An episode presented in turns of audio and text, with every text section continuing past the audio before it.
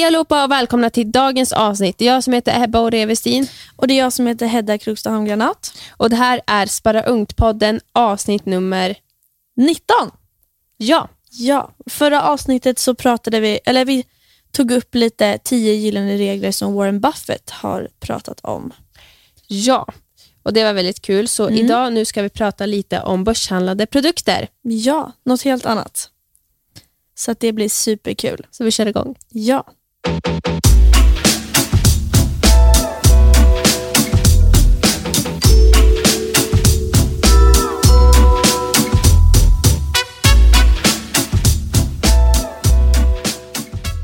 Ni kanske har hört talas om börshandlade produkter, eller inte, eller kanske något som heter Bull and Beer.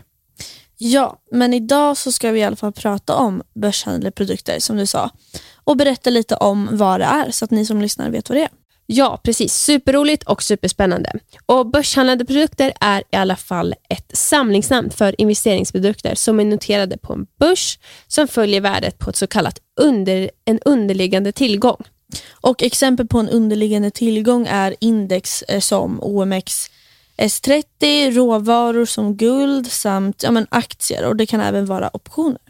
Ja.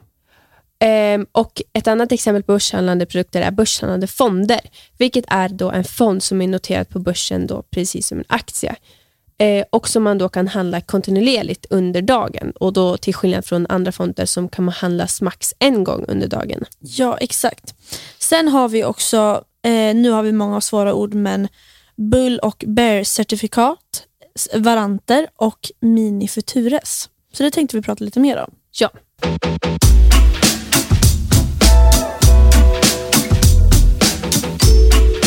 Ja, så nu tänkte vi berätta lite om Bull Beer så att ni förstår det bättre. Eh, placerare eller investerare tror eh, alla olika om då hur marknaden kommer att gå. Exakt. Eh, och En del tror att en aktie eller en, en, ett aktieindex eller en råvara eh, ska stiga medan andra då kan tror att den ska falla. Och En del tror på kraftiga rörelser medan andra tror på att det ska bli små. Ja, och bears, eller översatt till svenska som är björnar, anser att en marknad, en tillgång eller ett finansiellt instrument kommer att gå neråt. Och Bulls, eller då tjurar, är spekulationer som anser att en marknad, ett instrument eller en sektor kommer då att röra sig uppåt. Exakt, så de är liksom lite motsatser, att antingen går uppåt eller neråt. Ja. Men bull är för dig som tror på uppgång och bear kan du välja då när du tror att det, ska, det du ska köpa ska falla i pris. Eh, så då kan du, när du funderar på vilken bull eller bear som passar dig bäst, är det viktigt att du tänker på ju större hävstång du väljer, eh, desto större vinst eh, kan du ju då göra. Och alltså man köper då, istället för att köpa och bara tro att det ska gå upp, så kan man alltså köpa då eh, bull som, nej, bear som jag sa och då kan man köpa och tro på att det går neråt. Eh, men det gäller då även omvända regler. Eh, ju större hävstång, desto större är risken för då stora förluster och att förlusten kan gå, uppgå till det hela investerade kapitalet. Eh, Bull and Bear är även lämpade för erfarna investerare som kan tänka sig en investering på hög risk. Då. Exakt. Och en hävstång är ju då den effekt som uppstår när du eh, finansierar delar av din investering med ett lån. Exakt, det kan vara värt att nämna.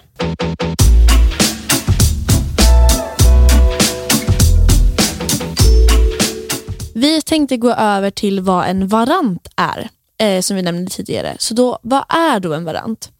Eh, en varant är då alltså eh, också ett hävstångsinstrument där du som innehavare då har rätten att köpa eller sälja en underliggande tillgång till ett förhandspris på ett förhand bestämd dag. Och Den här dagen kallas då för lösendag eftersom det är den dagen man väljer att utnyttja att sälja eller köpa sin underliggande investering. Då. Och En variant fungerar även som då en option. Och En option, då för att förklara det, är ett kontrakt av en tillgång mellan två olika parter där köparen av, option, av optionen har rättigheter och säljaren då har skyldigheter. Men då till skillnad från en option så har en varant ett realvärde. Och Ett realvärde är alltså det antagna eller sanna värdet på sin tillgång.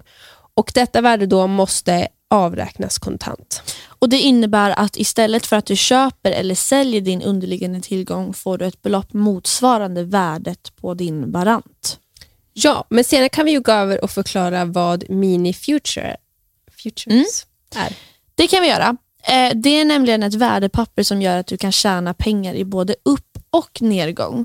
Om du till exempel har en uppfattning om hur utvecklingen i till exempel en aktie kommer att bli kan en mini futures ge dig en hävstång på din investering. Precis som det innan då. Ja, eh, och all, eh, alla, allt det här som vi har berättat nu är ju trots allt underliggande tillgångar, men, men de är ju ändå lite olika och skiljer sig. Exakt.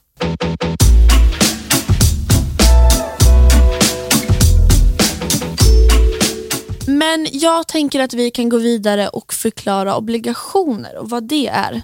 Det är ändå ganska, eller någonting jag hör mycket om. Ja, det kan ju vara på. superbra att gå igenom det. Igen, jag tror vi kanske nämnde någon tidigare. Ja, det kan vi Eh, nog ha gjort. Men det är ju också en sorts börshandlade produkt. Ja, och en obligation är, ett, är kortfattat ett lån. Eh, staten eller företaget kan utfärda och sälja obligationer istället för att låna pengar av en bank. Så staten, företaget, eh, betalar sedan ränta till den som äger obligationen. Och när en stat lånar pengar kallas det statsobligationer och när ett företag eh, lånar pengar kallas det för företagsobligationer. Och obligationer handlas då i procent av sitt ursprungliga lånevärdet, så kallat för nominellt belopp. Eh, och obligationer har en viss så kallad löptid, alltså när det, eh, det förfaller för då långivaren i normalfallet tillbaka, alltså får tillbaka 100% av sin investering. Så lånet blir med andra ord återbetalt. Exakt, som det är med de flesta andra, Ja, andra lånen. Eh, men då kan man då tänka sig, hur fungerar obligationer? Kan inte du berätta? Jo, obligationer handlas i procent och av sitt ursprungliga lånevärde. Ehm, och om en obligation handlas i poster, till exempel om 10 000 kronor säger vi, och kursen är eh, 103 procent, betyder det då, utan att räkna in avgifter, kommer kosta 1 300 kronor att då köpa en så kallad post. Du menar 10 000? 10 000 menar jag. Ja, men exakt.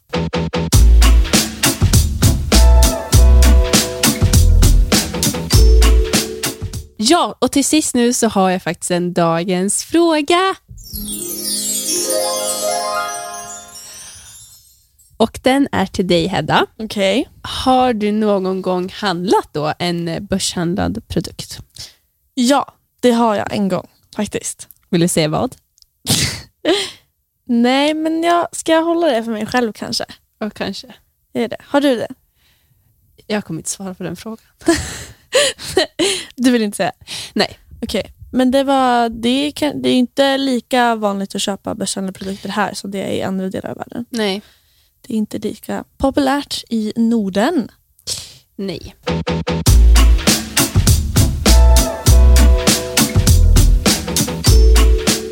Men då tackar vi för oss för det här avsnittet. Det har varit superkul att ni har lyssnat och hoppas att ni har lärt er massor om lite olika börshandlade produkter. Ja, och glöm även inte att lyssna på de tidigare avsnitten där ni kan lära er lite tidigare kunskap om allt det här. Eh, och glöm även inte att eh, likea vår Instagram och TikTok. Och Ja. följ oss här på Spotify. Och fortsätta också att lyssna på kommande avsnitt. Det kommer komma väldigt mycket avsnitt framöver.